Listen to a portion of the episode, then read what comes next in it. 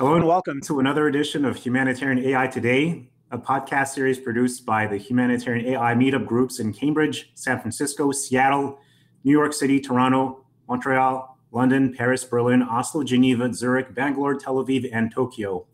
I'm Jean Martin Bauer, Senior Digital Advisor at the United Nations World Food Program. Today, I'll be guest hosting a special interview with Daniel Huttenlocher, who is the inaugural Dean of the MIT's new Schwarzman College of Computing. Daniel is also the chair of the board of the John D. and Catherine T. MacArthur Foundation and a member of the boards of Amazon and Corning. Welcome, Daniel. Wonderful to be with you. It must be an exciting opportunity to preside over the launch of a new college at MIT. And you just co authored a book on the age of AI and our human future with Eric Schmidt and Henry Kissinger. To get us started, can you tell us about the Schwarzman College of Computing what challenge is the college rising to, and what new world do you see your students entering into in 10 years? Certainly. So, the vision for the college is that computing, which we take very broadly from hardware to software to algorithms to artificial intelligence, is becoming part of the intellectual fabric of every field. And we're used to computing being a tool that we use for almost everything. But computing now really is helping frame how people think about problems and answers in almost every discipline. But the rapid pace and scale of change in the computing arena is really overwhelming the conventional ways that academic research and education gets done. And we see several examples of that at MIT and pretty much everywhere else, such as just the skyrocketing demand for computer science programs and computer science classes. Uh, we also see that the relevant advances in CS and AI often are not accessible to people in other fields because the fields are changing really quickly. So, for example, one might use you know results in mathematics or economics or some other field, but because in CS and AI the pace of change is so fast, people are trying to use results that are very new. And so, how do we really accommodate that in a reasonable way? And then the third thing is that this broad and very rapid applicability of AI and computing technology calls for a much better understanding of its implications more broadly.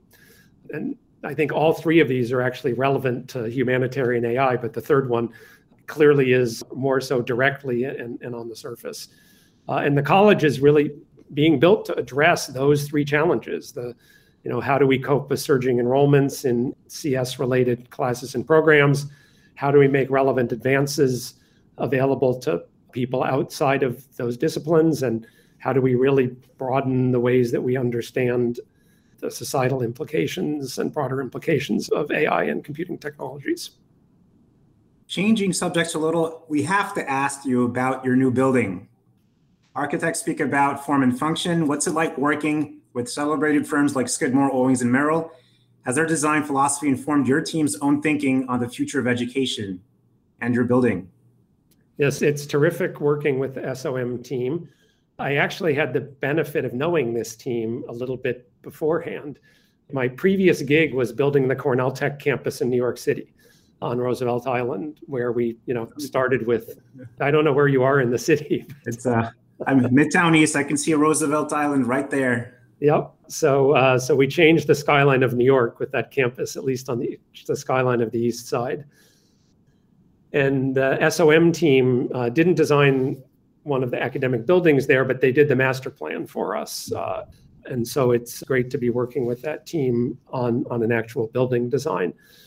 And I guess through the Cornell Tech experience, I've learned a lot about working with architects, and um, and I, I think my view of architecture, and maybe it's my view of many things, and certainly, you know, when we think about humanitarian issues, it's just there and we can't avoid it, which is that difficult problems and lots of constraints and things that look unsolvable actually yields better solutions. And so when I work with architects, I try to really make sure that in addition to design, which they all know and love, that they're really understanding and thinking about the uses of the building, the occupants, how this building is going to work for the people in it. And so mm-hmm. we've had a lot of great engagement with the SOM team around that for the new Schwarzman College headquarters building uh, at, at MIT. You know, I think there are a few things about the design that, you know, MIT the main campus was built at a time when buildings were sort of monolithic and off-putting rather than welcoming and and bringing people in. And, and this building, because the College of Computing cuts intellectually across every discipline at MIT, the building physically is intended to welcome you into the building through a lot of visibility into the building, a lot of use of, of glass so that you can see in. But at the same time, glass uh, not used in a, um, in a thoughtful way poses uh, significant energy use challenges. And so the design is really wonderful. It, the building almost looks sort of like the Crystal Palace or something, you know, the uh, in, in Paris in the sense of being, you know, very uh, very highly glazed, but but the design is such that it's as energy efficient as if it was a solid wall by using multi-layer glass with significant air spaces in between, but making that part of the design. And so it's uh, it's it's a really uh, different looking kind of building um, than is on the MIT campus, and I think you know will call attention and, and cause people to you know come see what's going on there, and that's really the the intention of the building. But one of the things that we really had the architects do was spend significant time with the students who are going to be in the building because students are the heart of every university. And it was just great uh, getting some of the student groups really giving, you know, the kind of honest feedback that only students can give to the architects about what they thought wasn't wasn't wasn't working with respect to interior design and layout for the ways that students at MIT like to work. Um, mm-hmm. and so it's not just the outside. I think that the building will really serve the student and faculty population well, given some of those interactions. Right. So it's about the students, the faculty, it's about the community within the building. And I'd like to, to pivot um, to the book, to The Age of AI and Our Humanitarian Future, and get us started with a metaphysical question. Uh, I'd like to read something you wrote during the Enlightenment, Rene Descartes' maxim, cogito ergo sum, I think, therefore I am, enshrined the reasoning mind as humanity's defining ability and claim to historical centrality. This notion also communicated the sense of possibility engendered by disrupting the established monopoly on information, which was largely in the, largely in the hands of the church. We are progressing towards great achievements, but those achievements should prompt philosophical reflection. Four centuries after Descartes promulgated his maxim, a question looms if AI thinks, or approximates thinking, who are we? Daniel, who are we? Well, I think one of the things that we try to provide in the book is the framing for all of us to be thinking about those questions. I think one of the things that's really sort of remarkable um, from a historical and philosophical perspective about the era of the Enlightenment and thereafter, when we moved from a world where faith was the way that people understood their interactions with the world to a world where human reason and faith both were ways that people understood the world is in that time frame when we moved to reason and faith the philosophical advancements and investigations and understanding that gave intellectual and then broader societal legitimacy to these kinds of changes and led to democratic forms of government and, and other things many of those philosophers were people whose day job was something other than philosophy. It was a very different environment. It wasn't the professional philosopher, it was the mathematician or the business leader or the theologian who was writing on these philosophical questions. And, and I think in many ways, I'd like to draw analogy to the current time and suggest that I think we need that again. That when you have a time of major change, when you have, you know, the enshrining of human reason as sort of being an equal complement to faith, and now we have this new thing that at least simulates human intelligence. It's not human reason. It's definitely not reason. It's something new and something else. We need a broad set of people thinking about the philosophical underpinnings that the the broader societal legitimacy of that kind of philosophical understanding is going to come not just from academic philosophers, not just from technology professionals, not just from business leaders, not just from government leaders, but all of the above, engaging in a broader philosophical kind of discussion and understanding the historical context, which is also what we really try to walk through in the book. So I think you know, my view personally, and I think the view of all three of us as authors, is that not only would it be presumptuous for us to claim that we had the answers, but we really genuinely don't. And so what, what we aim to do here is, is really to try to provide some of that historical and philosophical framing and, and start to give everybody the tools for what we hope will be both broader and more informed discussion about AI and our human future based on our understanding of our human past and the new kinds of things that this new artificial form of intelligence really introduces into our daily lives. These are terrific questions, by the way. Thank you. Adia. This is Brent. Uh, he, he's the brain in uh, in Maine. That's funny. well, I, the brain in Maine, I love it. My father's an um, architecture professor. He was, and um, I actually spent my childhood at the offices of SOM on all the student field trips. So I just perked up when you said SOM, but. Uh, you know, I got my start in humanitarian operations while studying architecture, and I kind of switched. And you know, it's amazing what can inspire a student, and just knowing about these humanitarian crises can change a person's life. And Mm-hmm. absolutely, think, and you know, I've I've had the benefit of being associated with the MacArthur Foundation for about twelve years now, and you know, that's given me a very different lens into challenges around the world than most academic computer scientists would have. The book you've written with Henry Kissinger and Eric Schmidt includes some very disturbing, can't find another word, but very disturbing warnings to, to humanity about what unrestrained AI could turn into. There's a chapter about what could go wrong with AI powered weapon systems, AI powered nuclear weapons. How did you go through writing that part of the book and could you explain your concerns to the listeners? Certainly. And I think it's very important because you can have sort of a utopian view of technological future and you can have a dystopian view. And in some sense, those two extremes are the easier ones because they're, you know, they're either such an amazing view of a new world that you, know, you get really excited. That often happens with new technologies. There's such a scary view that you get terrified.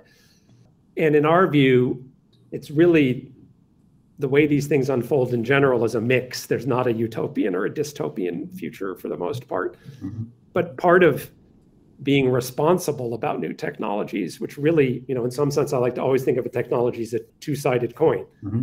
There are positive impacts and negative ones, and you want to take advantage of the positive societal impacts, but really try to limit the negative ones. And I think in warfare, one can see in very stark terms some of the potential negative outcomes. And I think that a lot of the historical parallels that we draw in the book are very relevant today. And that to me is is a piece of not just what's scary, but it would be really sort of irresponsible to repeat some of that history. Mm-hmm. So if you, you know, without going too much into detail, but you know, if you look at the period leading up to World War One, it was a period where there were huge advances in technology in the private sector, in the sort of the commercial realm. You know, development of the railroads for new transportation and delivery mechanisms, development of mass production that allowed great things from a sort of consumer and average person's life point of view. You could travel, you could get goods cheaper. But those also had implications for the production of military weaponry and materiel and for the transportation of those and troops to the front lines. And that sort of massive increased efficiency in the ability to wage war, unfortunately, did not affect the way diplomats and military planners thought about waging war. And so the, you know, the sort of pre-industrial era approach to war, when it was hard to make stuff and hard to get it to the front lines, was move as much stuff as you possibly could as early as possible to the front. Well, maybe that made sense when it was hard to get stuff there, but it was a you know a recipe literally for explosion when you followed that kind of doctrine in this new technological world of the early early 20th century. And so similarly, we have this new technological world, not just with the development of, of AI and sort of more autonomous decision capabilities, but with computing technologies, the internet, you know connectivity of the world, we're not, you know, if we don't really think through the implications of this militarily, we're very likely to end up in a similar situation. And, you know, I think the clearest examples, and these are ones where, you know, the US military has made some pretty definitive statements and has asked other countries to do the same, not all of which have, you know, about not using AI decision making in lethal weapons, that those decisions need to rest with human beings. And I think that that's extremely important. But it's only a first step. Because one of the challenges that we talk about in the book, and it's a critical first step, and, and I, you know, I think the US Defense Department is very responsible to have been thinking those things through and articulating it publicly. But it's only a first step in that one of the other things that happens with AI is it rapidly increases the, the pace at which various things can be analyzed and decisions can be made. And humans don't always work at that speed. And so that means really keeping a human in all of those decision loops means slowing the decision loops back down to a human pace. And I think they're very natural, and this gets back to the sort of philosophical and behavioral kinds of issues. If you think that you have an, uh, an AI system that can both operate better and make better decisions than people, and you're really in a you know in, in a crisis situation, even if you have a doctrine about not using it, what will you really do? And I, I think that these are issues that really you know this comes back to the philosophical and moral sort of basis of an AI age and uh, are things that we think are really critical and involve a, a, much broader range of people. So it's a great, great area that requires more thought. And I guess the other thing I would say, just you know, working with doctor mm-hmm. Kissinger, you know, at age 98, he's still quite an intellectual force. And you know, in the post World War II era, uh, and a lot of the negotiations around nuclear weapons limitations he was directly involved in. So that's a piece of history that he lived. And, you know, those are at some level insane technologies, right? I mean, they're just, it's, it is inconceivable what nuclear weapons can wreak on humanity. And so it called for a really different way of thinking about deterrence and about strategic weapons and how one thinks about them. And the, the mutual destruction type of framework is as insane as those weapons are. But it also has, for a half a century now, kept us out of a nuclear war. Mm-hmm. And so, you know, I, I think that there really are new ways of thinking when there are new potential weapon systems that are possible and that can make the world a much safer place. You can't ever, it's never over or done. I mean, it's an everyday thing. But I think you know those are the kinds of thinking that we need people engaging in. That whatever the analog of that is for for an age with with AI and and even AI weapon systems with humans in the loop. This is especially relevant to the humanitarian community. And Jean, you were just in Kabul, and we, we have Sarah Spencer listening in who works for the DFID. And you know, you've been in and out of war zones, and you've just written extensively on humanitarian AI and kind of what you were saying the, the benefits and the, the risks. And, uh, you know, it's really relevant to us in the field because we're very vulnerable to these sort of things and we see it more directly than a lot of people. Jean, do you have any thoughts on that? Maybe Sarah, you want to mention? Maybe I'll start by mentioning something that uh, Daniel writes about in the book is that we have communities here in the US, the Amish, the Mennonites, who have opted out of a world of technology and connectivity. And it seems that that was possible if, if you were in the 18th, 19th centuries, 20th century, fine. But you can't opt out of AI. You can do everything you want, but it will be around you and will condition your, your life outcomes. And therefore, um, one of the takeaways I have from the book is this is already very advanced. Anything we look at online is AI powered, but a lot of the other experiences we have day to day are. So it's it's infused every aspect of life, and for humanitarians, we're uh, probably going to see a lot more of it, but it's already there. And one of my concerns goes back to, again, I forget exactly where it is in the book, but you, you mentioned that AI is a um, probably an accelerator of inequality. So you'll have AI rich companies, institutions, states, and AI poor ones. And uh, there will be a, a divide between both.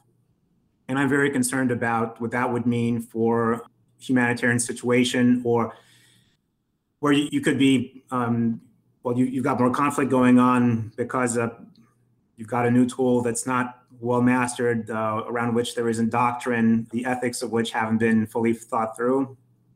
And on the other hand uh, we as humanitarian agencies we, we will need to learn to ride the tiger essentially it's uh, so we'll have to engage. We don't have the choice like the mennonites and the amish to say let's let's just stay out of this but we will have to engage and understand this more fully. We're, we're not ready now. We'll have to invest in, in capabilities. We'll have to do the dialogues to um, explain what humanitarianism looks like in the age of ai i can tell you that here at the united nations in new york there are working groups thinking about these things. There are very competent people staying up late at night, uh, like Sarah is in, in Jordan, to try to get this right.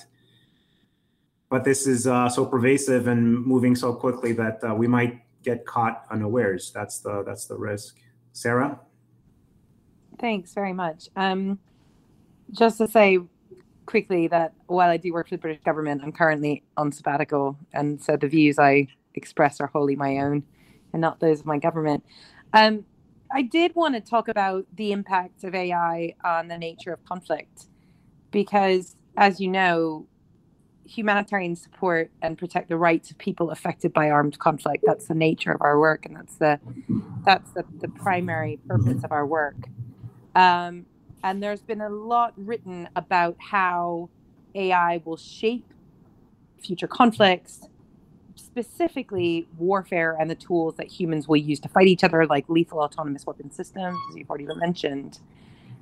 But I'd be curious to hear your views as to how, what the new types of conflicts we might see, you know, about the new types of conflicts we'd be likely to see, how they'll play out, who they'll affect, and how that might change the nature of humanitarian action.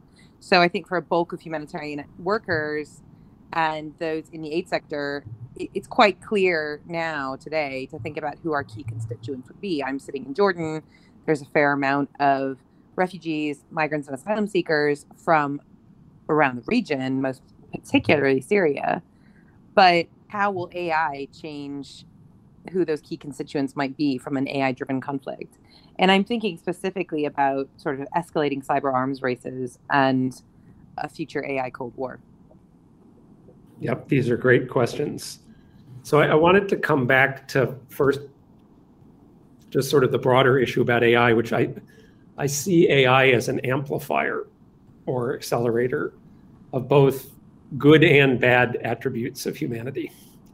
And so I don't put warfare in the good category, but I think one of the questions from sort of a humanitarian point of view is how do we identify the places where we can use AI to help people in conflict zones, to help refugees who may, for you know, significant parts of their life or even their lifetime, have to be resettled someplace that's not their homeland because of conflict there. I mean, the Syrians is a great example of that, where people are just displaced for really maybe a generation. You know, at, at MacArthur, when we started the 100 and change competition of giving $100 million to one organizational group on a specific problem. The, the first award that we made was to IRC, to the International Rescue Committee, and, and the Sesame Workshop, because there's a whole generation of Syrian children growing up in refugee camps. Mm-hmm. And, you know, it's a lost generation and a lost human resource for the Syrians. And these are places where AI actually can be extremely helpful when you look at how do you educate children in a place where there aren't enough teachers and when there aren't I mean some of these amplifiers of positive things of of helping provide better medical care in underserved communities of helping to provide better education in underserved communities. It's not just the ai you need you know somebody who can help develop materials in the right languages and you know respectful of the cultures and all kinds of other things. But but these are places where where ai technology can be very useful in some humanitarian crisis situations. You know, on the conflict front, everybody now pretty much is dependent on cyber environments. Even in, you know, I mean, the cell phone has become, you know, either the smartphone or at least the not completely dumb phone almost everywhere on the planet. And so, you know, I, I think that in less resourced places, on the one hand, maybe one thinks of them as sort of less threatened because they depend less on cyber technology than more developed countries, but they also have much less in the way of cyber defenses. And the cyber infrastructure that they do have can be much more critical to people's daily lives and ability to feed themselves and their livelihood and so forth. And so I, I do think that the risk of cyber conflict, even in you know less developed parts of the world and in localized people tend to think of cyber conflict between big nations fighting each other big wealthy nations fighting each other but I, I think this does have a, a, lot of applicability, uh, unfortunately, in regional conflicts as well, and, and is something that does pose a significant challenge. Well, an example that comes to mind for me a few months ago, a grain cooperative in Iowa was hacked by a, a group uh, that's not well identified, but uh, it seems it's based in Russia. It's affiliated with Russia in some in some way, but it's not part of the Russian state. Uh, but they were able to freeze that cooperative's operations until they paid a ransom. And we also saw what happened with Colonial Pipeline. But the um, the hacking of the cooperative speaks to me as a humanitarian worker because we're now talking about basic needs. And um, you could envision, well, see, envision a future where AIs are deployed to freeze ports, supply chains, and cause uh, harm that we haven't yet imagined. And imagine countries like uh, Yemen that import 90% of their food. If you're able to, to freeze the supply chain, uh, you've got a disaster very quickly. And Yemen is just one country in that state of vulnerability and dependency vis-a-vis imports. Uh, and the same could be said of water, various systems that uh, that we need to sustain or, or basic needs in humanitarian contexts. But to what Sarah was saying about who is in need, it is the, the refugees, the migrants, the asylum seekers and they're not going to have a say in the AIs we design. And um, the question is perhaps how do we have a dialogue where the humanitarians are at the table to um, bring up these concerns? The parts of your book, Daniel, that mention AI and uh, the need to get around the table and find new rules for the community. Humanitarians need to be there, and hopefully, the most vulnerable communities' interests are kept in mind as we as we draft these new rules. The, the Geneva Conventions, for instance, uh, the very first ones didn't cover enough crimes. When the, the Geneva Conventions were, I think it was the Hague Conventions in the late 19th century, then those became the Geneva Conventions. I mean, it was still okay by the rules of war to starve out civilians until um, basically until after World War II. And the uh, there was a U.S. Uh, tribunal that, that tried the um, the German general who uh, led the uh, siege of Leningrad, and they basically let him off uh, a charge of war crimes for starvation in Leningrad because it wasn't on the books at the time. So that it took uh, decades to change. And I think my worry is that we're going to miss an opportunity if we're not proactive enough to influence these very important debates at this time, which is why it's an important book. And uh, Daniel, would you I mean, do you share the concern about civil society organizations, those furthest behind, the minorities, those who are stateless? I mean, how, how do we get them to, to have their seat at the table? It's critically important. And, you know, again, this issue of AI as an amplifier, we already are in a world where the people and the groups you just mentioned are often ignored, not paid attention to as people think about developing and deploying technologies as people think about legal and, and regulatory frameworks, as you were saying. Uh, and if you think about AI as an amplifier, then it can amplify those kinds of challenges. And so I think it's particularly important that considerations of those populations are there at the very beginning. And in fact, you know, one of the things that, you know, I mentioned that in the Schwarzman College of Computing at MIT, the social implications of computing technology are things that that we're looking at and thinking about. And uh, there are two. One is very U.S. focused. It's about sort of systemic racism in the United States and the role that computing and AI can play in exacerbating that, but also in combating it. And that's the thing about many of these. Like depending on how it's used, it can amplify in negative ways or it can be used to ameliorate.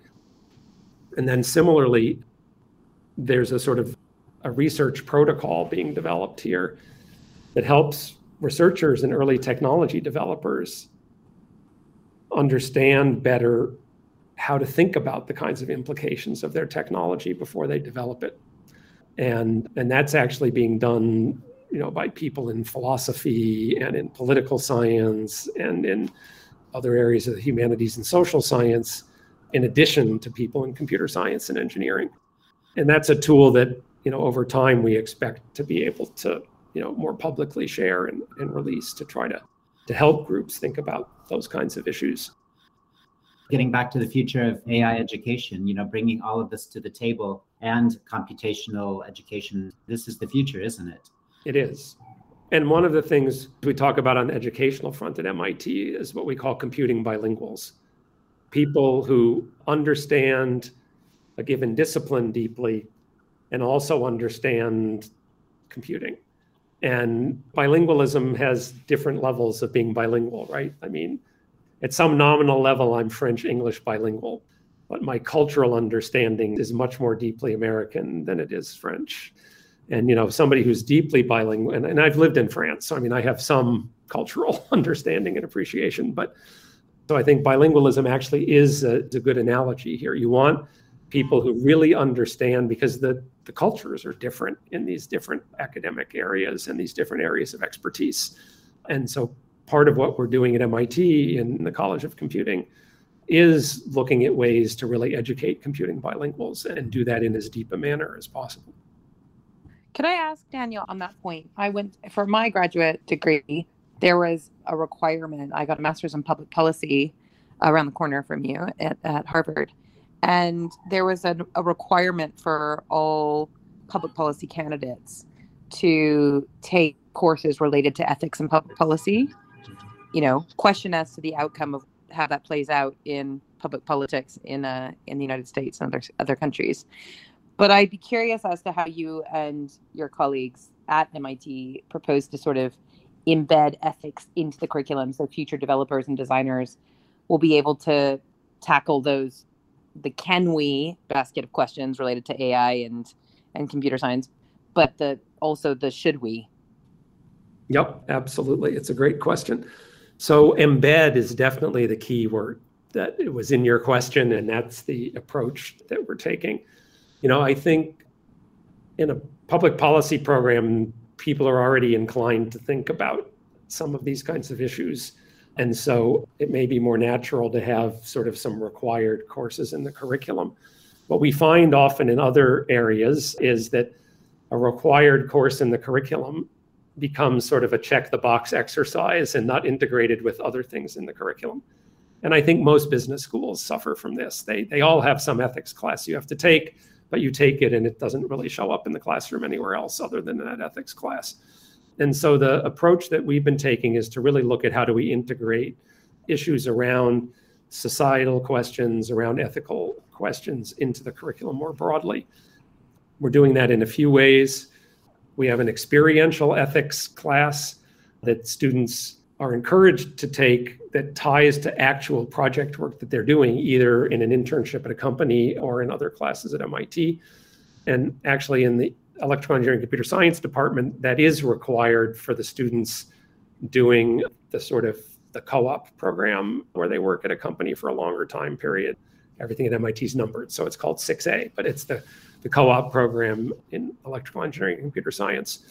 We also have support in the college for faculty who are teaching computing related classes to incorporate into the problem sets and into the lectures consideration of these broader societal and ethical questions. And we have a case study series that we've been curating because the cases are written by people from all around the world with sort of about five plus or minus cases each semester. So, you know, 10, 10 to 12 cases a year two issues of that came out last year. The one, the third issue will be this fall. Uh, and those are publicly available. And then we're working on, and they're intended to be at the undergraduate level. And then we're working through, uh, MIT has this great thing called Open Courseware, which makes a, a lot of MIT teaching materials available. And we've been developing teaching materials to go along with some of those cases. So when we teach the case, we also are going to make the teaching materials available on OCW, as we call it, on OpenCourseWare. So these are things that we're really looking to integrate into the curriculum in a number of ways. And that's the approach that we think is really important here. But and, and then also, sorry to interrupt you one more time, Sean. and then being MIT, you know, you need to think about in, how do you engineer ethics and on a, a, you know a back end computer level, how do the databases look and how does the the data handing over and the testing and training and validation and there's a whole layer beneath, you know, just talking about ethics and you know being MIT. I'm sure that's important to you too. Yep. And that's why when you integrate it into you know a computer science systems class where somebody's building something that that that's the way you get consideration of those kinds of issues whereas if you do it in the abstract in some other class it doesn't actually get tied to practice. This is fascinating and in fact i just had a small follow-up on that previous exchange on uh, on ethics and one of the issues we're facing is that if an ai goes wrong who's liable for it? Is it the programmer? Is it someone else? Daniel has that been figured out is that is this one of the big risks? Or I don't think it's been figured out adequately, but I think there we do have frameworks for thinking about it. I think that, and we talk about this a bit in the book, but maybe this will be a little more actually in depth than what's in the book. So, so the thing about AI is you can't get into its head, just like you can't get into the head of a human being, right? You know, I don't really know how you come to the decisions you come to and we don't really know how AI comes to the decisions that it comes to in a given situation. So when AI is making decisions, or when humans are making decisions, that we really care about the implications they have for people. We have procedures that we use with humans, right? We do auditing, we do monitoring. You know, if you look at something like banking, where there's a long history of racial discrimination, there are laws and there are audits to check that people aren't using illegal things like race and making those decisions. And I think, you know, very similarly with AI, the responsibility needs to lie with the organization that's using it. And it needs to be appropriately audited and monitored, just like we audit and monitor human beings making those kinds of decisions. By having a machine make the decision doesn't mean we should suddenly say, oh, nobody needs to pay attention to that. It's a machine. It's, if it's the same kind of decision people are making, we need to pay the same kind of attention to it that we do when humans make those decisions. So I, I think there are frameworks there already for human decision making that are very applicable to the AI case and that are very important because just like humans can make either badly informed decisions or outright, you know, discriminatory decisions and need to be monitored, it's the same thing for technology. Can I? Can it's, I? It's a great question. Thank you. Please, Sarah, can go I, ahead. Just picking up on that point, what you're talking about, Daniel, sounds a lot like little r regulation to some certain extent. And thinking about the points you made earlier about weapon systems and means of warfare that are insane and inconceivable, like nuclear weapons. As someone engaged deeply on the policy side of new technologies and their impact on conflict, means of warfare, impact on conflict affected communities, I wonder what hopes you have for nation states as we know them now to be able to design systems to regulate AI. And I don't even mean like, you know, whether or not they can politically agree, because that's the second hurdle, isn't it? I just mean, you know, the air gap between design deployment of a new technology and the space to develop regulation has gone from I think is 125 years between Alexander Graham Bell inventing the telephone and getting to a billion users. I mean, and you could argue that you know some uh, Candy Crush or something or sort of Android software was less than nine months or something. So the air gap between design and deployment and the space for regulation is really, really small. And public policy is nothing if not, and I mean public policy like a little p little p is nothing if not slow. So I just wonder if we have the tools, the structures, if governments are set up in the right way to even think about these this regulation, and if not, what do we need to do differently? It's a great set of questions to which I won't claim to have answers, but I have thoughts. And partly this is another thing that we're doing at MIT on what we call the AI Policy Forum, where we've been working with OECD, who's been very involved on an intergovernmental basis looking at AI.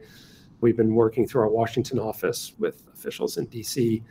And we've been doing sort of deep dives in the technology with some global groups to make sure that we're really getting global perspective and not only you know highly developed nation not, not only oecd type nations i think when you come to technology generally regulation is hard. It tends to even in slower moving technologies to trail the technology not to lead it and to often get to be wrong pretty quickly. And this is a place where i do you know my belief is that if you can come up with the right kind of government framing for more informed industry regulatory groups, it can be very productive. And I think accounting to me is just the perfect example of that because I do think it works relatively well. And if the government was trying to keep current accounting rules, they, they couldn't do it. They just, you know, they they'd overregulate, they'd underregulate. Like it just it's very hard for them to have the right level of expertise and engagement. And so, you know, you, you get, you know, organizations like FASB in the US, and, you know, every country has one, every big country has one of these, and they work together to try to have international accounting standards.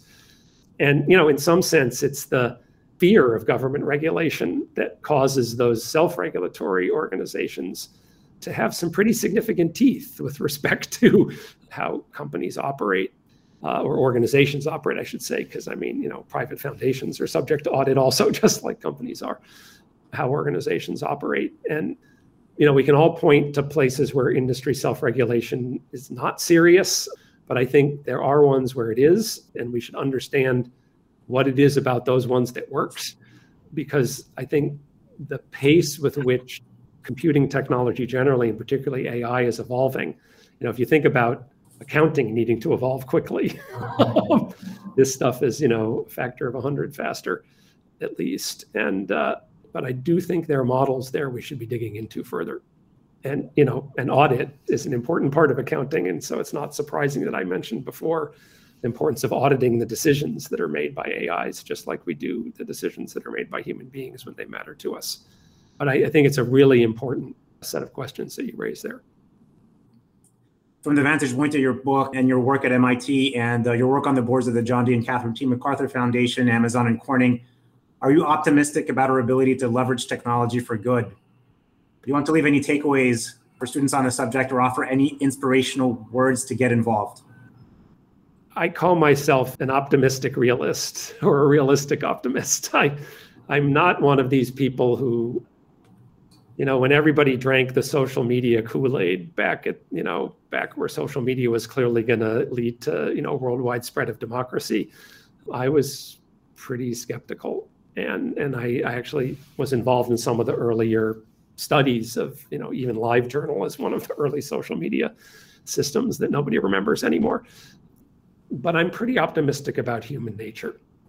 I just think as much as this is a sort of depressing time in many ways that we're living in right now. I do believe that when humans can really get together and spend time together, and you know, the COVID pandemic is not helping with that. It can help you find like-minded people more easily because we're all online. But I do think the human aspect of getting together and not just being remote is important to really sorting out hard problems. And so COVID has sort of, you know, made it in the online world easier to find other people in the online world generally is that way but I, I, don't think we sort out the hard problems in email and video and certainly not in tweets or facebook posts but I, I am optimistic fundamentally about human nature and our ability to solve hard problems when we agree that they're hard and i think many of us do believe that humanitarian problems and societal challenges more generally are hard and important problems to solve. And I do think that AI technologies offer opportunities to help solve those problems. And so, in that sense, I'm optimistic. I'm also optimistic by what I see in students today who really are learned about these problems, even when they're an engineering student or a computer science. You know, the sort of stereotype engineer or computer science student just wanted to focus on the technology. That is not what I see today. And so that brings me great optimism. Well, thank you, Daniel. You write in this book that um, the advent of AI is no less significant than the, inve- the invention of the movable type printing press in the Middle Ages, or at the end of the Middle Ages. And you're telling us societies have two options react and adapt piecemeal or intentionally begin a dialogue drawing on all elements of human enterprise aimed at defining AI's role. Charting a human future turns on defining a human role in an AI age. I think you've summed that up there. And on that note, we want to thank you, Daniel. It's been a pleasure speaking with you today. And thanks so much for your time. This brings this edition of Humanitarian AI Today to a close.